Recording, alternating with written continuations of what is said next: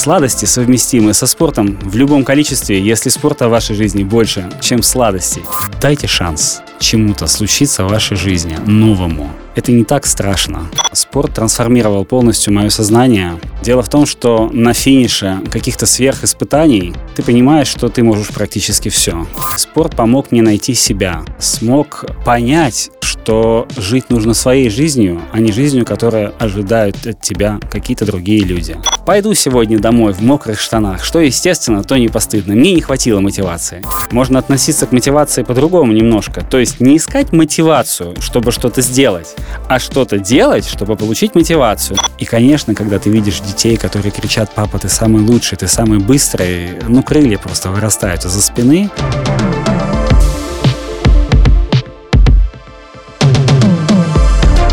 Всем привет! Меня зовут Алла Соколова. Я ведущая и автор идеи второго сезона подкаста Runners побежали.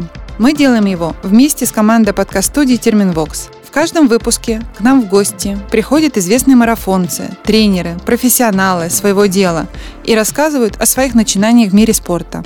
Сегодня у нас в гостях Денис Васильев, один из популярных героев среди беговой аудитории. Денис это атлет, который в начале своего пути весил 125 килограмм, а сейчас стал марафонцем и двукратным айронмен. Кроме того, Денис – отец троих детей и основатель кофеин «Зерно». Сегодня мы не собираемся мучить его вопросами о похудении, а поговорим о том, как удержать свой вес и что необходимо для этого сделать. Какая мотивация у Дениса была при смене образа жизни и насколько сложно было начать? Как и что его поддерживает на стартах сейчас? Поговорим об окружении, о семье, а также спросим, как сохранять огонек внутри и для чего нужно повышать планку. Ну что, побежали?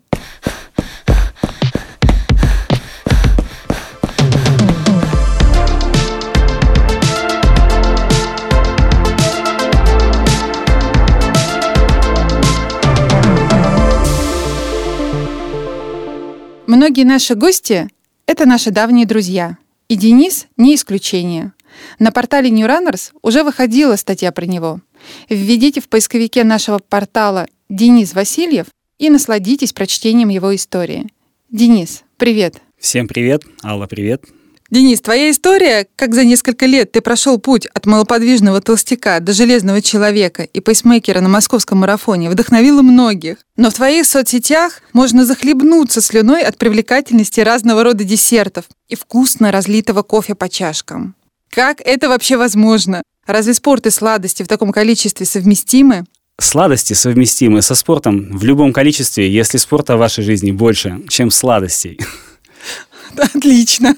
Вообще, кофейня — это одна из э, давних моих мечтаний, которая реализовалась как раз-таки благодаря спорту. Вот. Расскажи как раз про это поподробнее, потому что мне очень интересно, спорт ли повлиял так на твою жизнь, и ты пришел к предпринимательству, или что послужило таким толчком? Да, безусловно, конечно. Спорт трансформировал полностью мое сознание. Дело в том, что на финише каких-то сверхиспытаний ты понимаешь, что ты можешь практически все. И в этот момент в голове что-то меняется. В данном случае спорт помог мне найти себя, смог понять, что жить нужно своей жизнью, а не жизнью, которая ожидают от тебя какие-то другие люди. У тебя до этого была совершенно другая работа. Ты работал консультантом, то есть это в корне отличается от предпринимательской деятельности.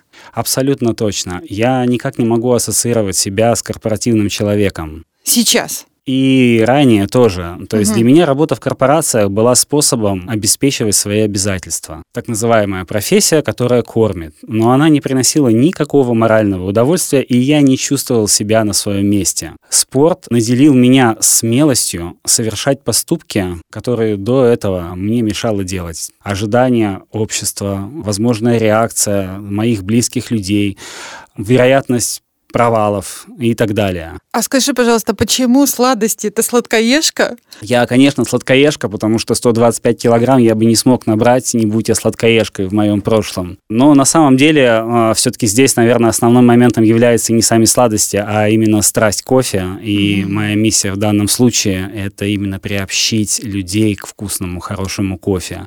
Сладости же являются просто приятным дополнением, ну и некоторым таким, наверное, мотиватором зайти к нам в кофейню. Я часто слышу, что люди рассматривают бег как цель к похудению. Тебе ли об этом не знать? Ты просто потерял несколько килограмм. Сколько ты потерял? В пике я весил 125, и выходя вот на свой первый Ironman, вес был 82 килограмма, то есть получается 43 килограмма. Это вот максимальная потеря веса, которая... Это за какой период у тебя получилось? Это несколько лет, разумеется. Ну, Два-три года. Да, Больше. ну то есть я начал э, серьезно заниматься в 2013 году, в 2018 я финишировал... Нет, в 2017 я финишировал, 4 года. И вот, собственно, 4 года назад в интервью нашему порталу New Runners ты сказал, что сбросить вес – сомнительная цель. Чтобы цель работала, чтобы был драйв, от нее должно захватывать дыхание. А хорошая физическая форма – это лишь следствие действий на пути к цели. Какая у тебя была первая цель? Во-первых, я хочу подтвердить свои слова абсолютно точно. Не похудание было моим триггером и драйвером основным. Идея услышать свой адрес, то, что я Ironman, она совершенно захватила э, мой разум, она доминировала. Я, соответственно, всю свою жизнь подчинил достижению этой цели и шел именно к ней. И действительно, потеря веса стала просто следствием пути к этой цели. Но как это? Вот скажи мне, вот ты сидел-сидел, ел сладости, смотрел телевизор, вдруг увидел, не знаю, триатлон по телевизору и подумал, хм, а почему бы ты как будто, не бы, ты как будто бы присутствовала в этот момент, потому что ровно так и было. Я сидел на диване, сбоку у меня было зеркало, в котором отображалась эта грушевидная фигура. Я листал соцсети и увидел отчет одного из знакомых, который как раз вернулся с чемпионата мира по Ironman, который проходит раз в году э, в США на Гавайских островах на острове Кона. Потрясающие фотографии, потрясающие виды, потрясающее тело атлета, экипировка, аэродинамический велосипед. Все это повлияло на меня. Ну, то есть это была какая-то совокупность факторов, которые смогли взбудоражить мое воображение настолько, что эта идея захватила целиком весь мой разум в тот момент. И да, сидя и читая, я понял, что я хочу стать Айронменом. Но в тот момент, разумеется, мне казалось это совершенно невозможным, потому что я понимал, как бы, где я и где этот Айронмен, но именно тогда было засеяно зерно, которое какое-то время прорастало и в конечном итоге дало свои плоды. И цель ты достиг. Как сейчас ты ставишь цели? Ты уже состоявшийся Ironman. Как я и сказал, достигнув однажды какую-то сверхцель, ты понимаешь, что все пути и дороги открыты. И как раз здесь пришло сознание того, что нужно начинать жить своей жизнью. Дело в том, что э, наше время, оно конечно его нельзя будет перезагрузить и прожить заново. То есть в этом теле, на этой земле мы живем только один раз. И когда это все ты понимаешь, ты понимаешь, что нужно максимально быстро фокусироваться на том, что тебе хочется делать, потому что ты не знаешь, сколько отпущено и как долго еще ты будешь находиться на этом пути. Соответственно, после достижения спортивной цели я обратил свой взор на другие цели и мечты, которые у меня были, в частности, иметь свой бизнес, связанный как раз с кофейнями, был следующим этапом, скажем так. Тоже не сразу. Не так, что я там пробежал, зайдя в финишный створ, решил, так, следующее, идем создавать свой бизнес. Нет, понятное дело, что проходит какое-то время. Нужно побыть собой, со своими мыслями. Осознание приходит постепенно. Сначала пришло осознание того, что нужно найти смелость и продолжать делать то, что ты хочешь делать, и не то, что от тебя ждут. Ну и так далее. Дальше я выбрал более подходящий момент. Это как раз был пик коронавируса. И любой кризис — это очень хорошее время для смены крови. Войти в хороший растущий рынок крайне сложно. А когда происходит кризис, освобождаются места, сладкие места, которые можно занять. Я увидел для себя эту возможность и принял решение осуществлять свою следующую мечту.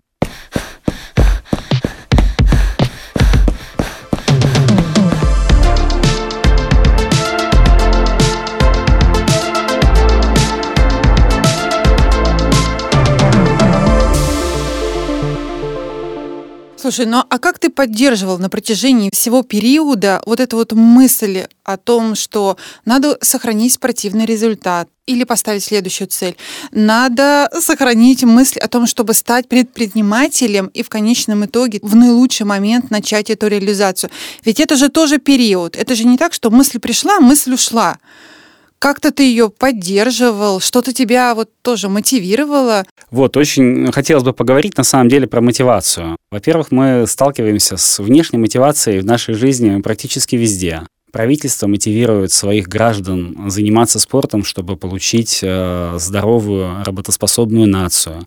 Родители мотивируют своих детей учиться, чтобы они могли потом вырасти в самодостаточных, счастливых людей мы мотивируем своих работников, чтобы они хорошо работали и зарабатывали предприятию прибыль. Это внешняя мотивация. Что касается внутренней мотивации, здесь у меня на самом деле очень большой вопрос.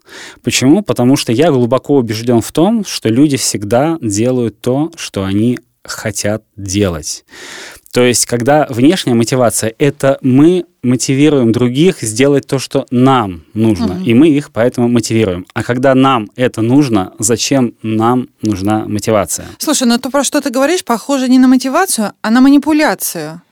Ну, можно манипуляция, а можно мотивация. Давайте лучше вот больше сфокусируемся на какой-то цели конкретного человека, и угу. я хочу проиллюстрировать на примере. Давай. Сидит человек в кинотеатре, смотрит любимый фильм, который он давно ждал. Удобно устроился в кресле, снял жмущие ботинки, все хорошо, комфортно, попивает колу. И тут какой-то момент ему захотелось в туалет. Что он делает? Он же не поворачивается к соседу и говорит, слушай, я так хочу в туалет, но мне не хватает мотивации. Чтобы покинуть это уютное кресло, надеть эти кроссовки, побеспокоить тебя и других уважаемых людей, Пойду сегодня домой в мокрых штанах, что естественно, то не постыдно. Мне не хватило мотивации. Нет, такого же не происходит. Нет. Что он делает? Он одевает эти кроссовки и выходит, потому что ему надо. То же самое со всеми другими целями. Здесь важно не обманывать самого себя надо или не надо. Когда человеку что-то надо, он встает и делает. А если ему надо, чтобы кто-то пришел и что-то сделал для того, чтобы он сделал, то, скорее всего, как раз мы говорим вот об этом, об манипуляции, угу. мотивации, что это кому-то надо, чтобы он что-то делал, но не ему. Слушай, ну получается, надо себе очень сильно доверять, прислушиваться к себе. Да, ну, на самом деле, конечно, все начинается с головы и с сознания. С отношения тому или иному предмету. Угу. Мы можем радоваться дождику и получать удовольствие, или мы можем серьезно испортить себе настроение, попадая под этот дождик. Также и здесь. Можно относиться к мотивации по-другому немножко. То есть не искать мотивацию, чтобы что-то сделать, а что-то делать, чтобы получить мотивацию. Например, я пошел, пробежался, какой я молодец, я себя похвалил. Все еще спят, а у меня уже десятка в кармане. Я крутой. Или постоянно тренируясь, ты улучшил свой результат. И ты опять себя хвалишь, ты получаешь мотивацию сказать всем, ребята, я улучшил свой личный рекорд.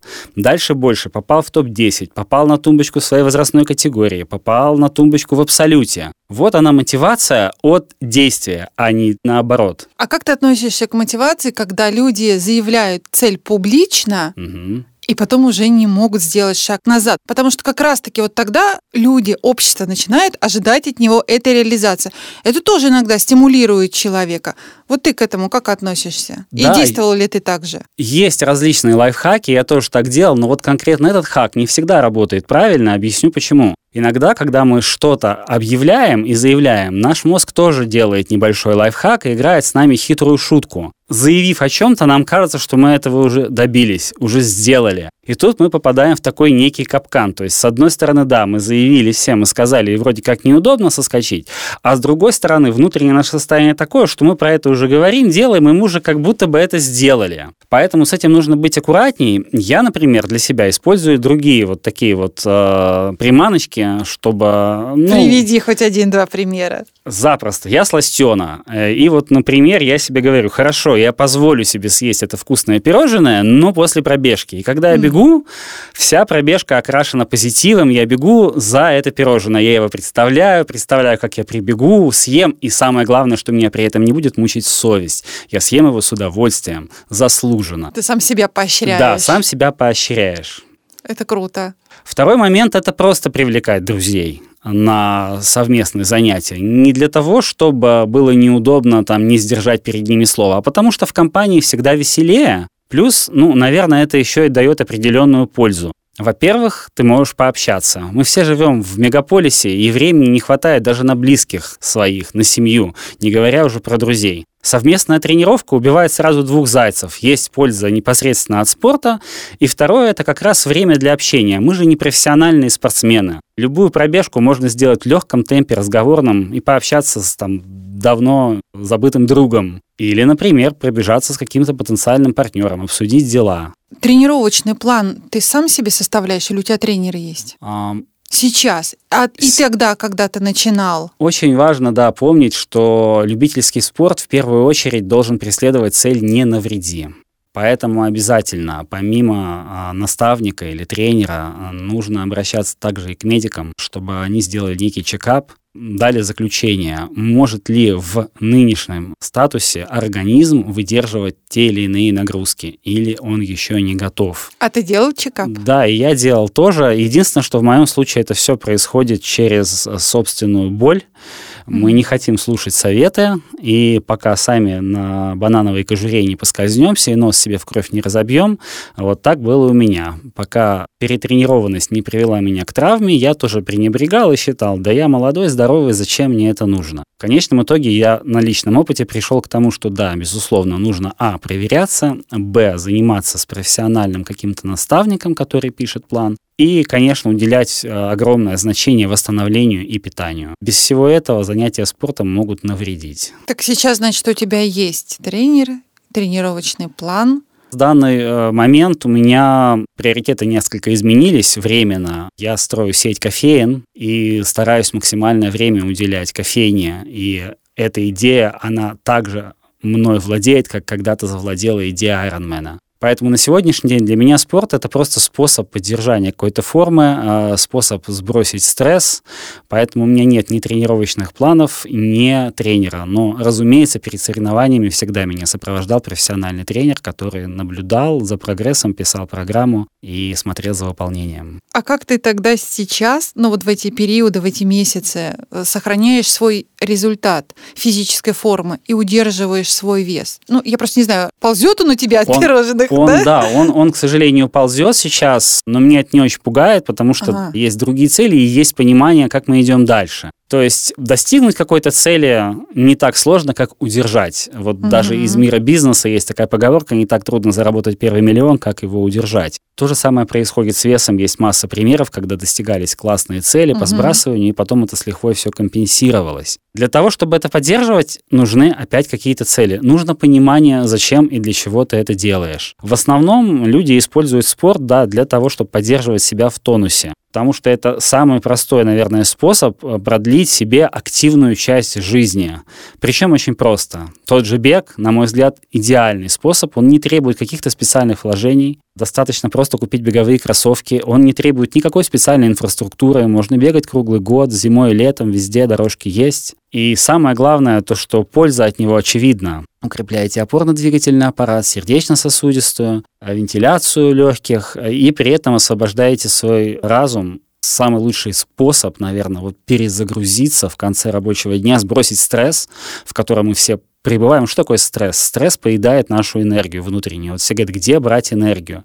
Вот как раз пробежка легкая – это и есть самый простой способ зарядиться, не отдать энергию, а наоборот ее забрать. Ты бегаешь утром, вечером? Я бегаю утром, да. Это связано, во-первых, с тем, что чем раньше встанешь, тем лучше себя начинаешь чувствовать, потому что день вроде как у большинства людей только начинается, а ты уже сделал 30-40% от дневного плана. И уже это само мотивирует, условно подкрепляет тебя энергией. Во-вторых, мне нравится наслаждаться свежим воздухом, который есть с утра. Он как бы очищается, девственно огромный, опять же, да, мегаполис, загазованность, с утра ничего не чувствуется, нет ни машин, ни людей, шикарный свежий воздух, даже зимний, он морозит, он бодрит, э, летний, он насыщен различными вкусами, запахами, цветения и так далее. Все это заряжает тебя. Поэтому я, конечно, обожаю утренние пробежки. Утро для тебя это во сколько? Во сколько ты выходишь Чтобы, да, чтобы успеть все сделать, выйти на пробежку нужно в 6 утра. С учетом дороги до работы. В локдаун можно было, конечно, этим пренебречь, потому что все мы сидели дома, и бегать можно было в любой момент. Причем, когда окончательно закрыли нас дома, мы бегали по лестнице. А, благо, мы тогда жили в высотном доме 32-этажном, и мы с женой туда-сюда на время, кто вперед, например, поднимется на там 30 раз до 30 этажа. И вот засекали, и у нас такое внутреннее соревнование было весело, здорово.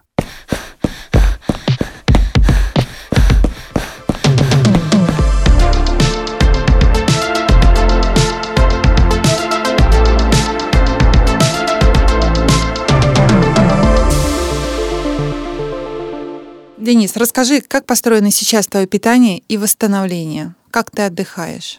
Питание архи важный элемент э, для того, чтобы держать себя в форме. Как бы много ты ни занимался, если ты будешь съедать больше, чем зажигаешь, э, никакого результата, к сожалению, не будет. Да, ты будешь становиться сильнее, мышцы, связки, они укрепятся, но с огромным весом будет очень тяжело достигать что-то и таскать его каждый раз. Это, опять же, будет губительная нагрузка на то же сердце и на те же суставы. Чтобы вес не мешал, достаточно придерживаться очень простых правил, на мой взгляд. Во-первых, это нужно понимать, что конкретно ты ешь, разобраться. Это вообще жиры, углеводы, белки, что тебе нужно, порцию, которую ты съедаешь, сколько в ней калорий. А ты считаешь И... калории? Или ты вот ты научился? Для считать? того, чтобы достигать э, цели, да, приходится считать угу. калории. Но для этого сейчас есть масса различных помощников. Элементарные есть приложения в телефоне, которые облегчают эту жизнь. И все, отказаться от мучного, от сладкого, от жареного, считать калории и, соответственно, сжигать всегда чуть больше, ну или поглощать чуть меньше, чем ты потребляешь. Это очень просто. Ну и стараться, да, после шести не есть, потому что наступает такой период уменьшения активности, и в этот момент, конечно, важно перестать потреблять. А ближе к соревнованиям у тебя меняется режим питания? Да нет, то есть если я готовлюсь, то весь этот путь угу. до финиша, он как бы и является подготовительным этапом для меня. То есть я его не делю на какие-то еще подэтапы, там чем ближе, тем как-то серьезнее, нет. То есть если мы готовимся, хотим какой-то результат получить, понимаем, сколько времени нам для подготовки нужно, и окунаемся, погружаемся в эту подготовку, доходим до результата, и все. После этого, да, случается обычно то, что происходит даже с профессиональными спортсменами. Я с удивлением читал это в интервью различных даже олимпийских чемпионов, что после соревнований они разрешают себе, дают слабину и набирают вес. То есть даже у профиков он гуляет, там плюс 2, 3, даже 5 килограммов, для них плюс-минус тоже считается нормой. Все мы люди, и быть, пребывать все время в идеальной форме, конечно, очень тяжело. И мне кажется, даже стрессово. Угу. Поэтому нужно, конечно, чтобы жизнь, она была разнообразная. Давать себе немножко праздника, вот, и все в меру. Я думаю, что для обычного человека очень даже хорошо. Как ты восстанавливаешься и отдыхаешь после соревнований или после тяжелой длительной тренировки? На удивление, после соревнований восстановиться можно только тренировкой. Проверенный способ. Многие пугаются этого, не понимают, но именно так. То есть после какого-то длительного соревнования на выносливость идеальным лекарством является пробежка на следующий день в легком темпе. Она бодрит и приводит мгновенно в чувство. А в целом самым хорошим доктором для нас, э, для людей является сон. Нужно спать достаточное количество времени и в определенные периоды. Если ты лег спать уже после 12 и потом можешь спать там до 8 до 9 утра, это, конечно, не даст такого эффекта из-за циркадных зон. Это можно отдельно почитать, изучить. Но, тем не менее, правило простое, базовое. В тренировочный период ложишься рано, встаешь рано. Лег до 10 взрослому человеку. Если лечь, то в 6 утра он бодр, как огурец. Этого вполне хватает. Это как раз тот здоровый сон, который помогает восстановить э, потраченную энергию и силы.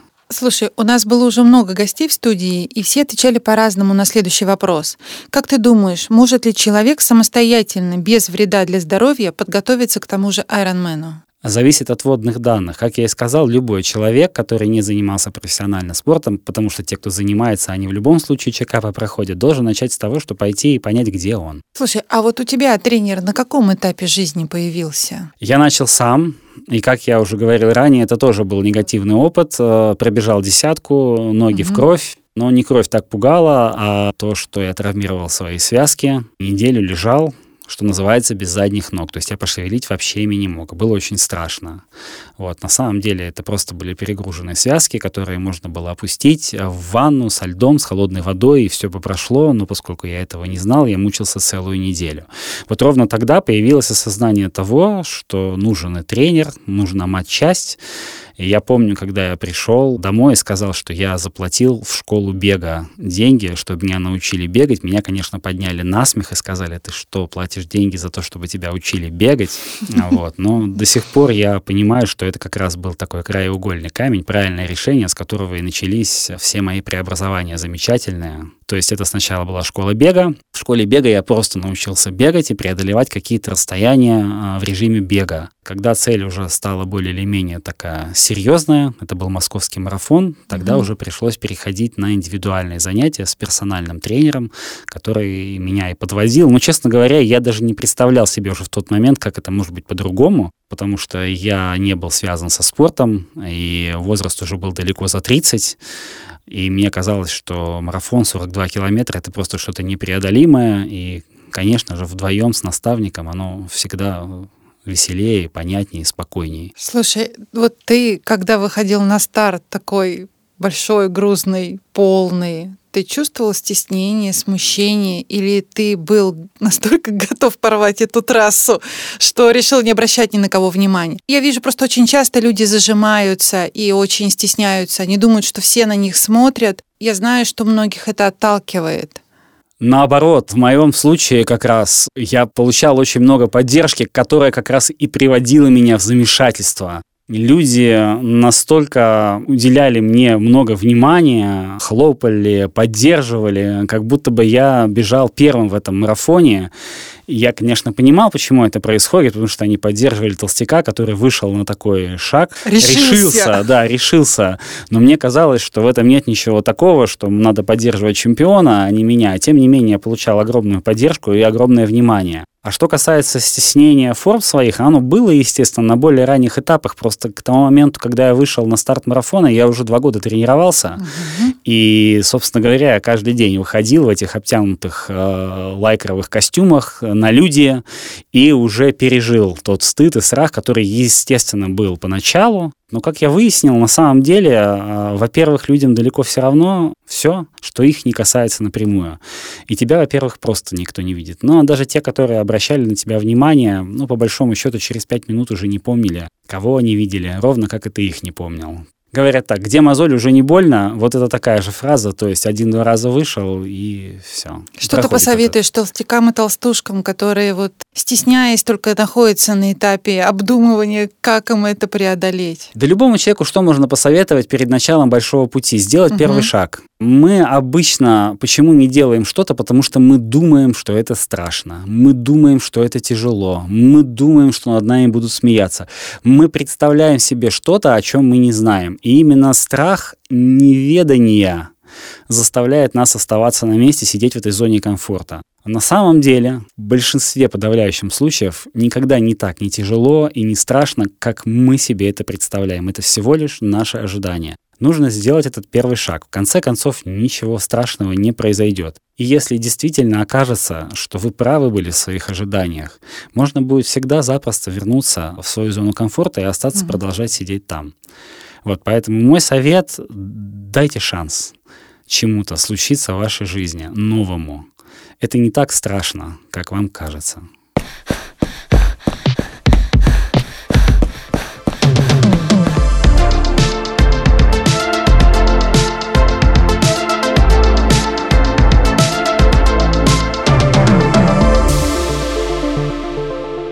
Приходилось ли тебе на пути к спортивной жизни менять свое окружение? Да, окружение меняется как-то автоматически, но не кардинально. Надо сказать, что очень приятно, когда твое текущее окружение меняется вместе с тобой. Вот это невероятное ощущение, особенно когда ты понимаешь, что ты стал причиной этих перемен, когда ты смог кого-то вовлечь. Для меня было очень важно изменить отношение к спорту у своей жены, mm. у своих детей, у своих родителей, у своих близких друзей. Кого-то ты теряешь на этом пути, но обязательно жизнь приносит тебе какую-то замену. У меня в жизни произошло, что с кем-то мы перестали общаться, но благодаря занятиям спорта в нашу жизнь вошли совершенно чудесные люди, которых бы мы никогда не смогли встретить, не займись мы спортом, бегом. А скажи, была ли у тебя мысль о том, что больше ничего не хочется, опускались руки, и ты устал от всего этого? Бывают такие э, моменты в жизни, э, моменты апатии, когда ты э, не видишь дальнейшего смысла в чем-либо. Но надо сказать, что как раз спорт – идеальное средство борьбы с любыми депрессиями. Ты едешь на тренировку с одним настроением, завязываешь шнурки, выходишь бежать, и уже через там 10-15 минут настроение меняется. А в конце тренировки ты совершенно другой человек, готовый принимать совсем другие решения и глядящий на жизнь совсем по другим углом. Скажи, а мотивация твоя как менялась за весь путь твоего проживания в спорте? Какая она была в начале, в середине? Что мотивирует тебя сейчас? Какие трансформации ты пережил? Прогрессивная мотивация, безусловно. Чем больше ты достигаешь, тем большего тебе хочется. Появляется некий спортивный азарт, которого раньше у меня вообще в жизни не было. То есть, если изначально я выходил с опаской, то чем легче мне становилось бежать, тем амбициозней я становился, тем лучших результатов мне хотелось достигать. И, соответственно, на первых этапах это были именно какие-то спортивные цели, выбежать там сначала из часа, потом из 50 минут, потом из 40 минут, если мы там про десятку говорим и так далее. Потом э, захотелось каких-то все более и более сложных вызовов для себя. Вот один из них был это Комрадс, один из старейших марафонов, ему как раз в этом году исполняется 100 лет. Он проходит в Южной Африке, и бежать нужно 90 километров из одного города в другой. И вот в какой-то момент времени, когда уже айронмены были позади, и казалось бы, ну что еще, а вот как раз Комрад стал такой целью, которая тоже была достигнута.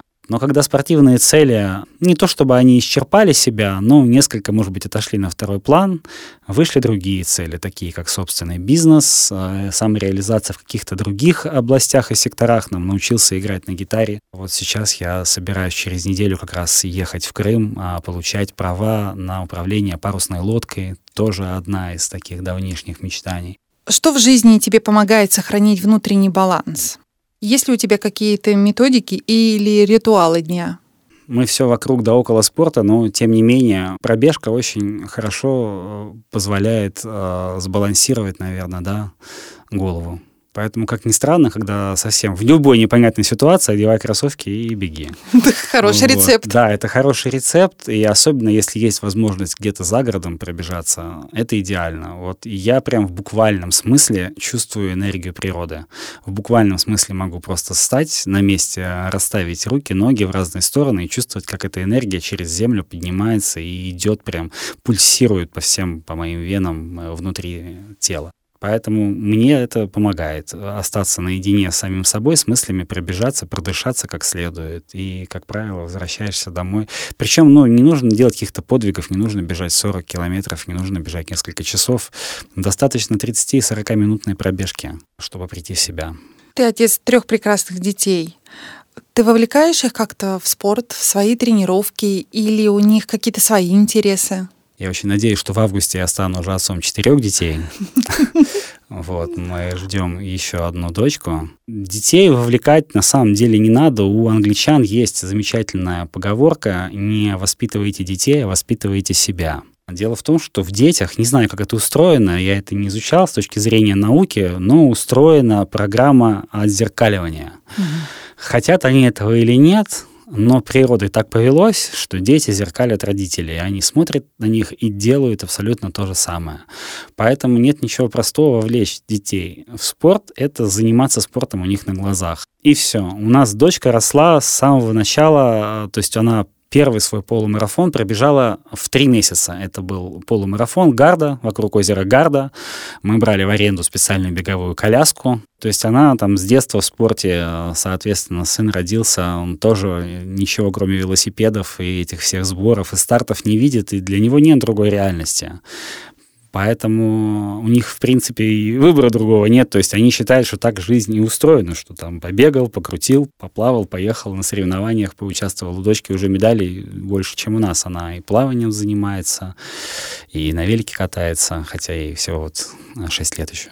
Слушай, ну так у тебя и марафонцы вырастут, и триатлеты. Очень надеюсь, что они тоже вырастут счастливыми, а спорт, безусловно, им в этом поможет. У нас сейчас спорт — это как игра больше, спорт как награда Каждый раз, когда они бегут, э, там детские забеги, которые обычно идут как спутники у любых спортивных взрослых мероприятий, для них это награда, это такой праздник, когда они получают медальку, получают футболку, от них никто не требует бежать первым на какое-то время и так далее. То есть это все игра. И, соответственно, наша задача довести их до какого-то более-менее взрослого возраста, когда уже можно будет начать настоящие тренировки с любовью к спорту. Как вы их поддерживаете? Вот что ты говоришь своим деткам на финише? Конечно, тут важно дать как можно больше любви ребенку и веры в себя. Мы достигаем только то, во что мы верим. Поэтому, э, как родитель, соответственно, я тоже вижу своей миссией дать ребенку веру в себя. И до, и после я всегда говорю, что ты самый лучший, или ты самая лучшая, я тебя очень люблю.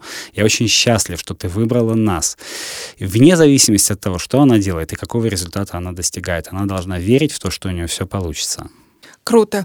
А скажи, пожалуйста, твои дети как поддерживают тебя? Они приходят с тобой на соревнования, они встречают тебя на финише. Они тебе что говорят?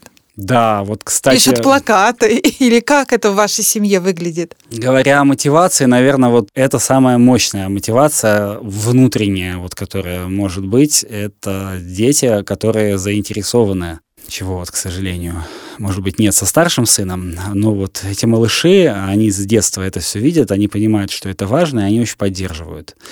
И, конечно, когда ты видишь детей, которые кричат, папа, ты самый лучший, ты самый быстрый, ну, крылья просто вырастают из-за спины. Я помню, как как раз вот в Швеции на своем первом Iron Man последний этап беговой, я очень переживал за то, что у меня сейчас что-нибудь случится. Это же было первый раз, так далеко я пошел, я проплыл 4 километра, я проехал уже 180 километров. На беговой этап он состоял из трех кругов. Вот на третьем дочка мне маленькая, ей тогда было 4 года, кричит, что папа, давай.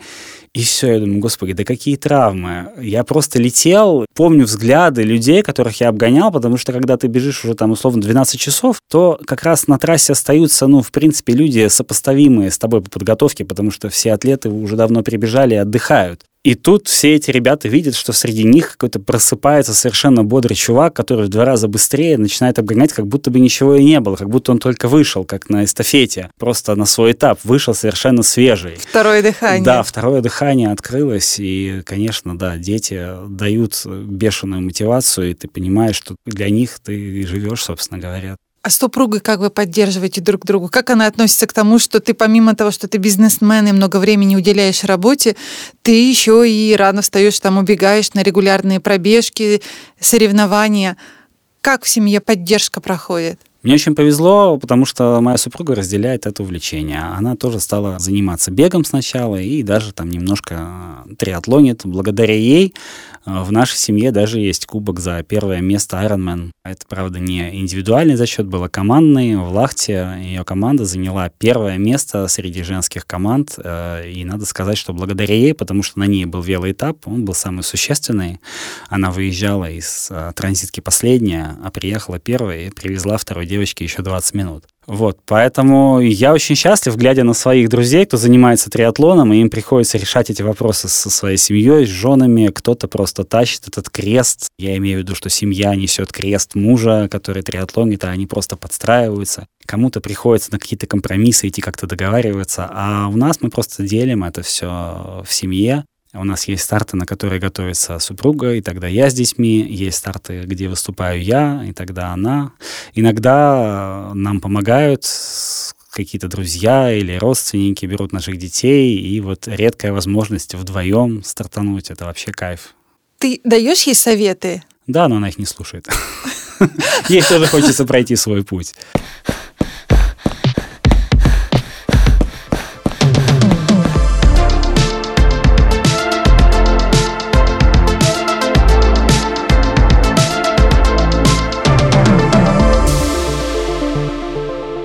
Настало время нашей финальной рубрики «Постоянные вопросы».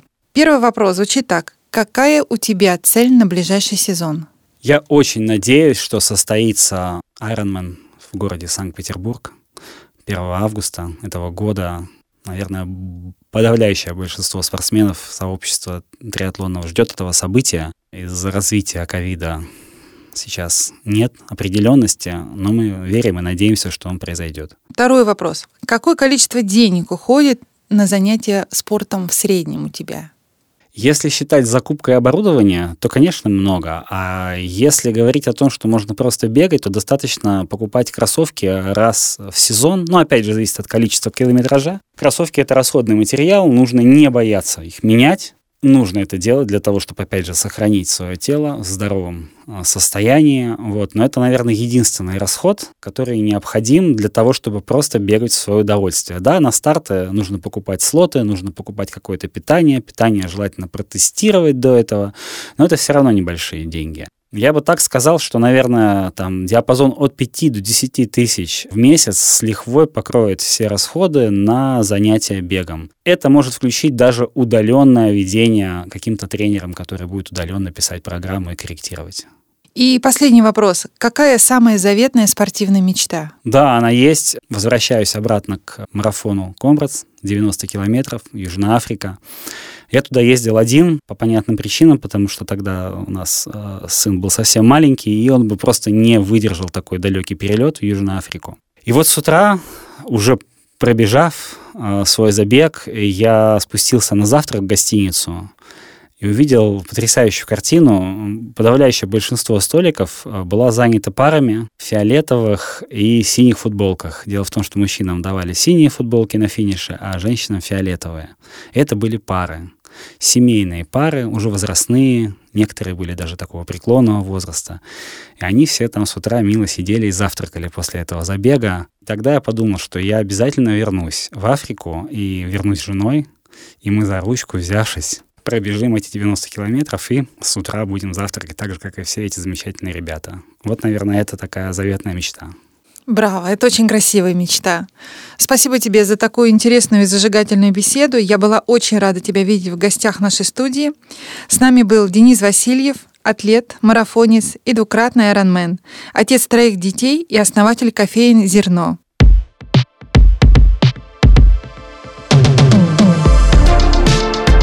Это подкаст New Runners «Побежали». Подписывайтесь на нас в социальных сетях. Ссылки вы найдете в описании. Ставьте оценки, пишите комментарии, советуйте нам героев и темы. Меня зовут Алла Соколова. Я ведущая и автор идеи подкаста New Runners «Побежали». А помогает мне редактор Татьяна Батурина и команда подкаст-студии «Терминвокс», звукорежиссер Анастасия Мазуренко и продюсер Мария Погребняк.